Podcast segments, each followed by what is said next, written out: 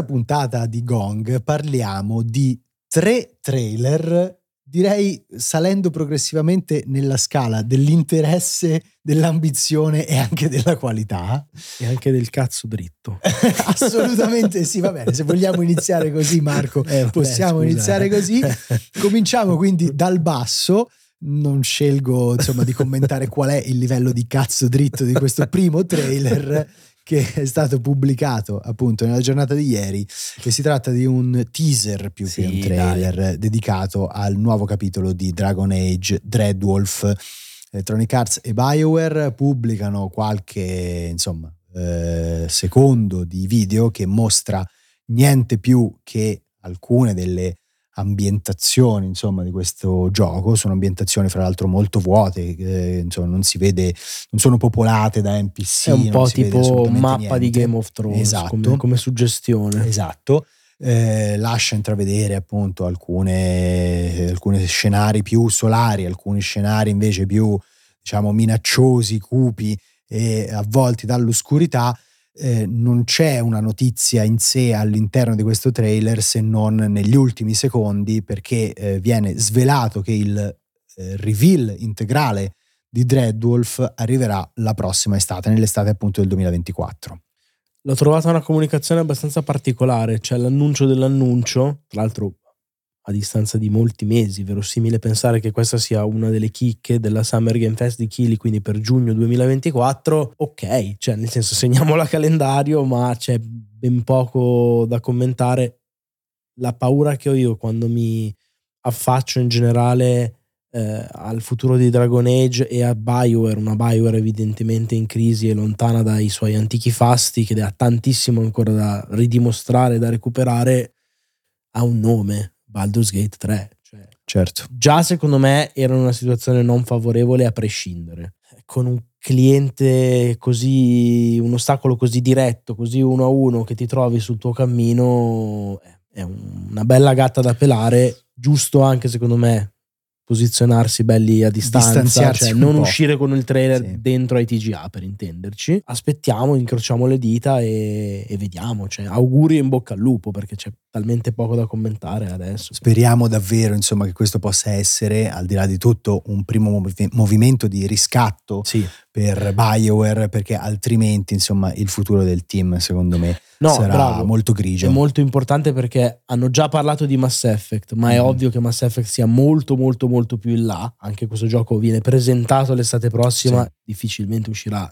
l'anno prossimo, è un gioco da 2025 tranquilli. Secondo me il punto è che arrivati in queste condizioni, con il fallimento di Anthem, con altri problemi dentro altri giochi di EA, eccetera, per loro è importante che Dreadwolf vada bene sì, per sì. immaginarsi che poi ci sia uno spazio per Mass Effect. Quindi Davvero Comunque, speriamo. staremo a vedere, mentre il secondo trailer di cui vogliamo parlarvi è quello di No Return, la modalità roguelite, anzi roguelike viene definita all'interno del trailer, della remastered di The Last of Us parte 2 o insomma dell'upgrade eh, insomma, per chi il gioco ce l'ha già dell'upgrade alla versione PlayStation 5 formalmente. Della, di questa operazione commerciale abbiamo già parlato, possiamo entrare un filino più nel dettaglio di questa modalità che per me personalmente non, non è l'elemento più interessante di tutta questa operazione, anzi io credo che siano eh, il commentary eh, del team di sviluppo e l'inclusione di alcuni stage che poi sono stati eliminati dal gioco finale eh, a rappresentare diciamo, eh, la parte più eh, cospicua, interessante, intrigante della rimasterizzazione, però invece evidentemente Naughty Dog e Sony hanno deciso di mostrare la parte un pochino più ludica. Sono d'accordo con te, cioè sicuramente il dietro le quinte da fan quello che mi affascina di più, fermo restando che resto abbastanza scettico sull'operazione, abbastanza un eufemismo. Qui si è mostrata eh, questa componente che eh, è basata sull'idea di interpretare un personaggio diverso seguendo un percorso fatto a bivi, per intenderci un po' come la scalata di Slade Spire, qui va in orizzontale invece che in verticale, hai dei livelli con un'ambientazione diversa e diverse tipologie anche proprio di missioni, sembrerebbe. Sì. Devi tendenzialmente sopravvivere a ondate di nemici all'interno di eh, arene, che sono quelle poi che hanno fatto la fortuna a livello ludico di The Last of Us parte 1 e soprattutto parte 2 legate alla piacevolezza del combattimento, il doversi arrangiare, la grande intelligenza artificiale dei nemici che collaborano, ti stanano e devi cercare sempre anche di uccidere a volte in maniera creativa ma soprattutto conservativa per risparmiare magari le munizioni per gli ossi più duri.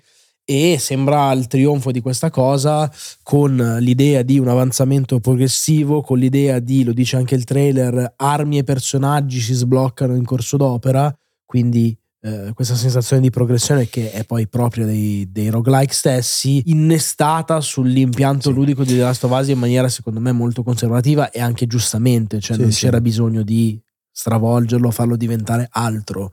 Mi domando quale possa magari essere l'interesse a lungo termine, perché personalmente per esempio a me piace tanto la parte di gameplay di The Last of Us, ma mi piace inserita all'interno della storia, eh, inserita come un po' un elemento mordi e fuggi. Adesso ho la, quella, quella, fase lì, poi mi guardo un pezzo di storia, poi c'è il momento di platforming, poi c'è quasi il walking simulator, cioè come, come parte di un'esperienza che è composta da più fasi. Metterla così tanto al centro non so quanto poi possa risultare interessante a medio e lungo termine.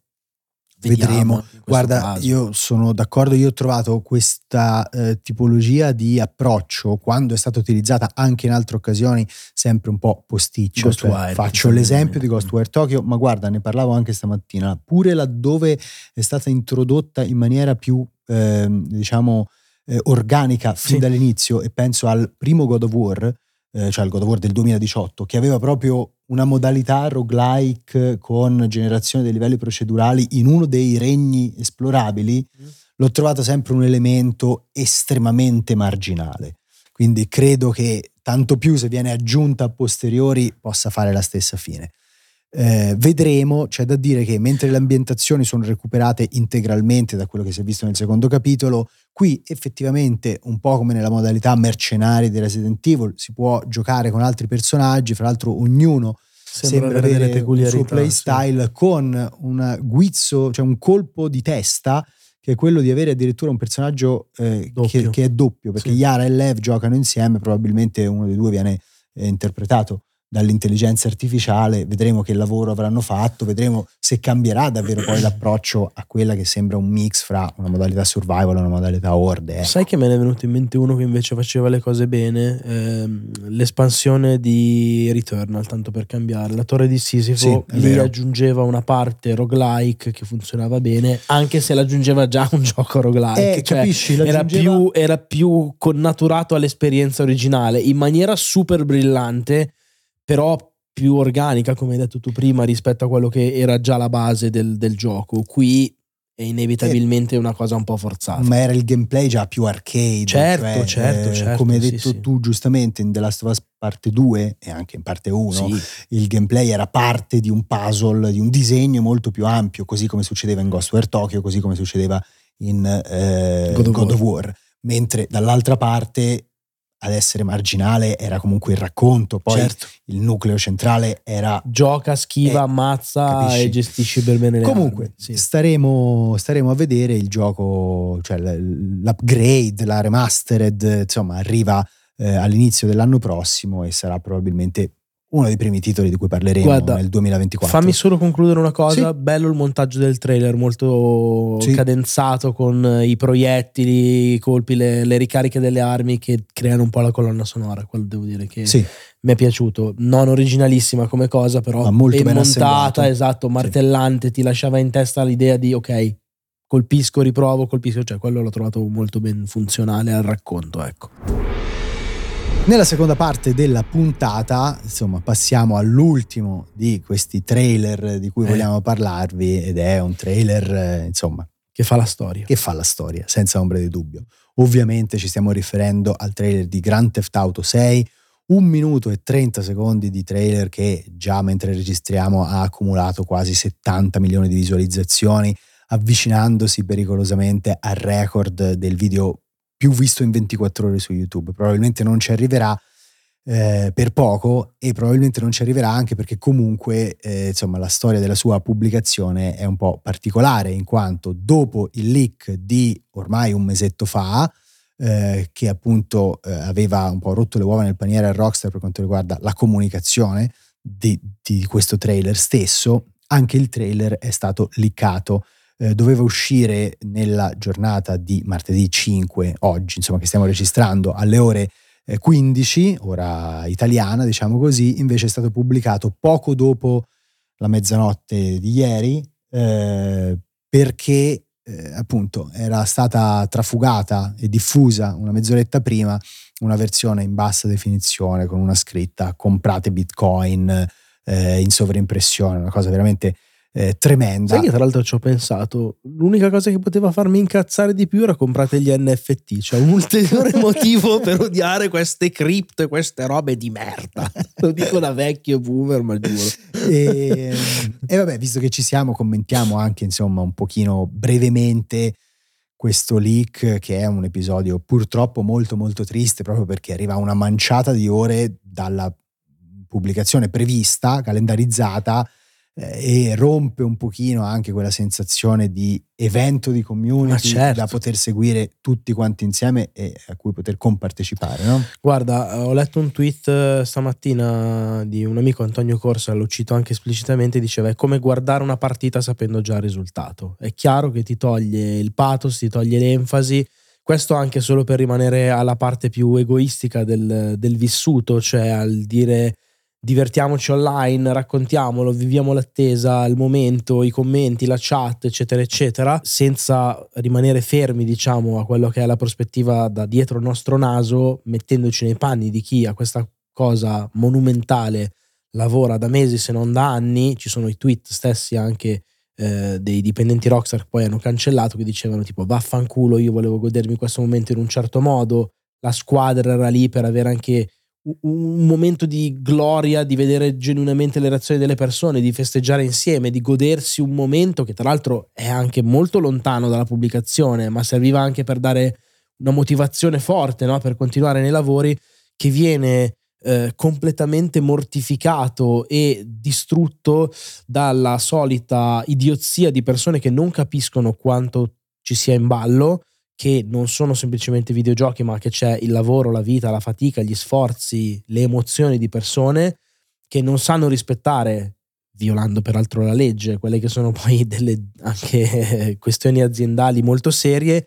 E al di là di tutto dalla insopportabile nutellosità da bimbo minchia del videogiocatore medio che è incapace di attendere una cosa addirittura in questo caso c'era il conto alla rovescia, cioè mancavano 14 ore per godersela tutti insieme, ma no, se qualcuno fa lo stronzo e riesce a trafugare il, il filmato in quel modo, invece che isolarlo, invece che dire ragazzi attenzione, state attenti, eh, iniziano a ritwittarlo in massa, a guardare, a commentare, eccetera, eccetera, supportati, va detto, per correttezza onestà intellettuale, da una stampa che eh, invece che anche lì stigmatizzare certi fenomeni li incentiva in una maniera squallidissima e colpevole per quanto mi riguarda e il risultato è che alla fine, spalle al muro, in 40 minuti si sono trovati a dover pubblicare questo trailer. Va bene, ci sei andato leggerissimo. Eh, vabbè. Eh, no, è giusto così.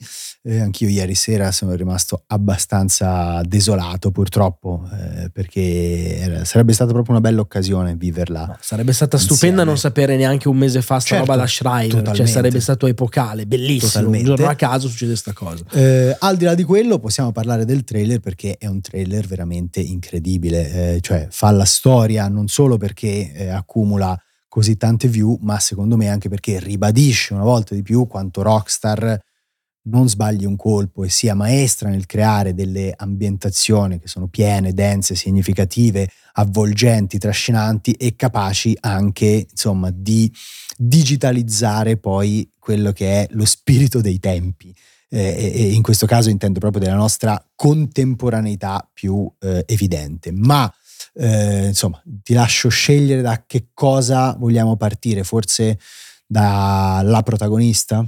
Sì, la protagonista Lucia viene citata proprio anche in apertura del trailer.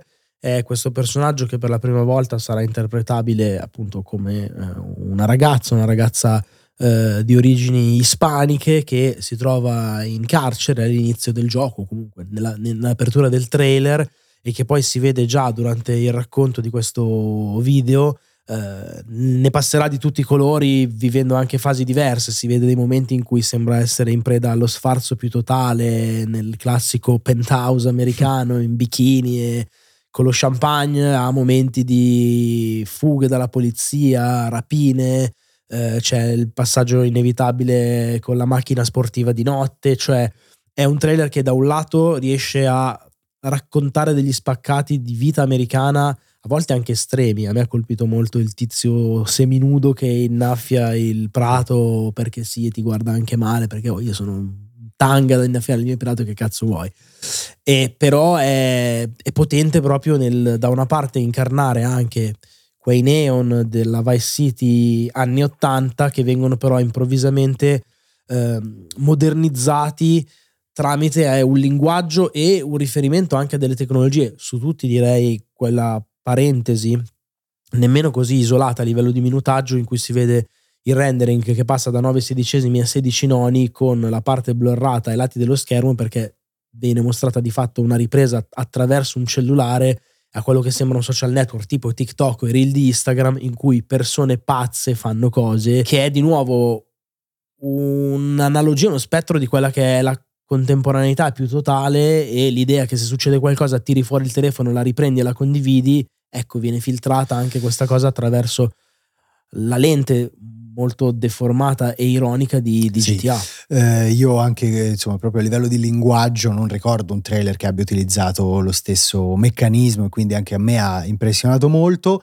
Torno un attimo anche sulla componente narrativa perché se è vero che la protagonista centrale della vicenda, almeno per come viene presentato GTA 6 in questo trailer, è Lucia, si capisce verso la fine del trailer che in realtà si tratta di una storia di coppia, forse un pochino in cui riecheggiano delle suggestioni della storia di Bonnie e Clyde, perché Lucia si accompagna poi con eh, un altro coprotagonista maschile di cui però non si sa il nome, arriva a dire proprio che la figura centrale è invece lei, Ehm, Sicuramente in questo trailer almeno. Eh. Almeno in questo trailer, così. certo. Eh, insomma, e eh, alla fine proprio del trailer i due si dicono che per sopravvivere a tutto quanto dovranno stare insieme e eh, insomma, fidarsi l'uno dell'altra.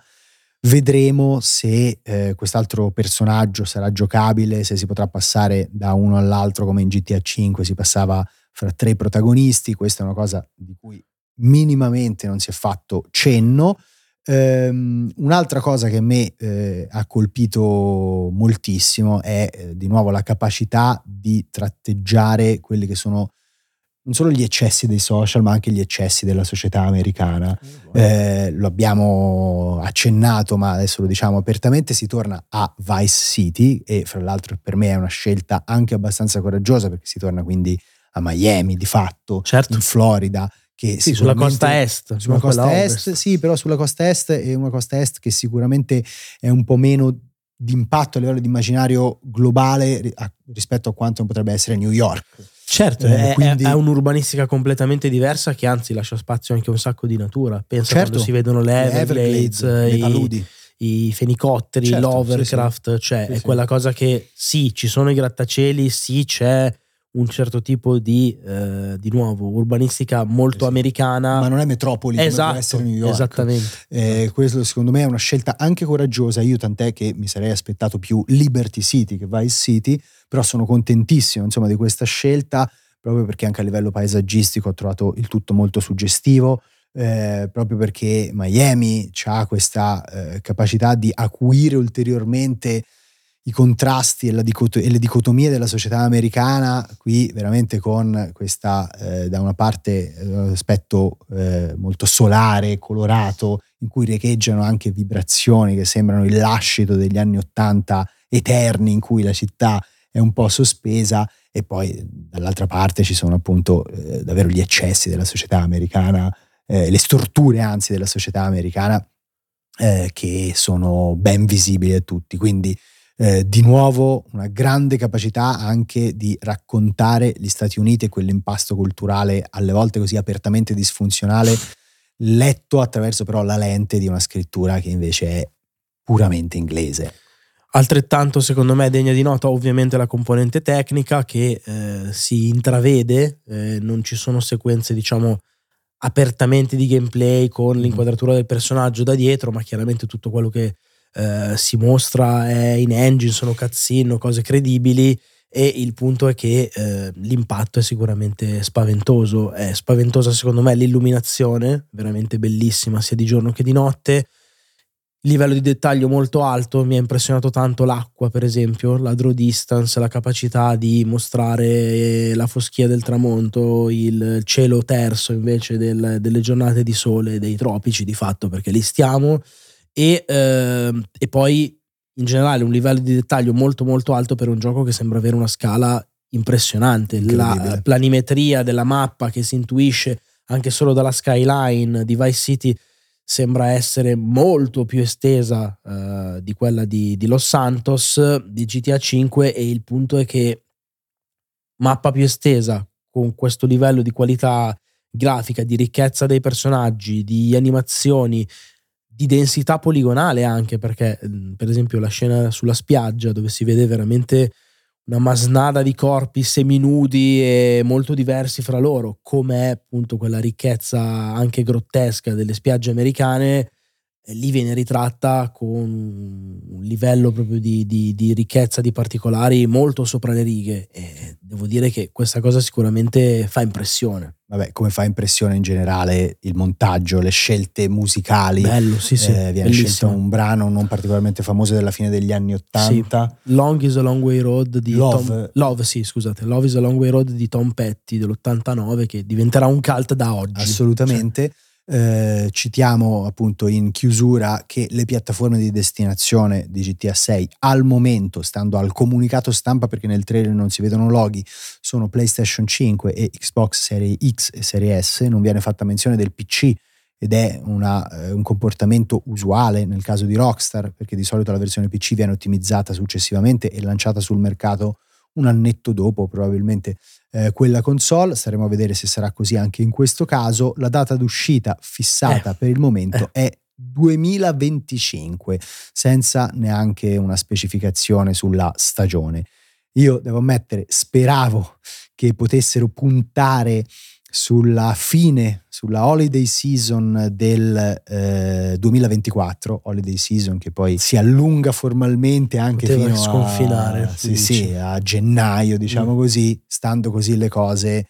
Eh, mi aspetto che l'uscita non arrivi sicuramente entro il fiscale. Ecco, eh, se, se nella migliore delle ipotesi per me forse maggio, aprile. Eh. Siamo completamente d'accordo, non volevo dire che te l'avevo detto, ma te l'avevo detto, nel senso che mi aspettavo comunque una pubblicazione molto in là.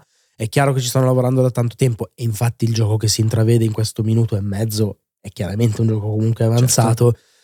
Ma le ambizioni che ci sono dietro, secondo me, si traducono in tempi di attesa consistenti. Il fatto che non ci abbiano messo, come dicevi tu, nemmeno non un mese, ma neanche una stagione, neanche late, neanche sì, early, sì, sì. con un'indicazione anche super generica. Lo dico, secondo me si traduce nel fatto che non hanno ancora deciso loro quando esce, cioè siamo talmente distanti, siamo a verosimilmente un anno e mezzo probabilmente, aspettiamo e vediamo. Probabilmente non hanno voluto fare l'errore di Starfield che 16 mesi prima ti dice il giorno esatto e chiaramente poi non lo mantiene perché era comunque un atto di fede totale Rockstar che già in passato spesso e volentieri ha ritardato i giochi dopo aver annunciato una data, qui secondo me si è letteralmente presa più tempo per dire quando è, è e ha dato un'indicazione comunque generale che fa capire che il gioco è tutto fuorché dietro l'angolo. E visti che questi sono i tempi, adesso mettetevi comodi perché per il eh, prossimo diciamo, momento di comunicazione dovrà passare un bel po' di tempo.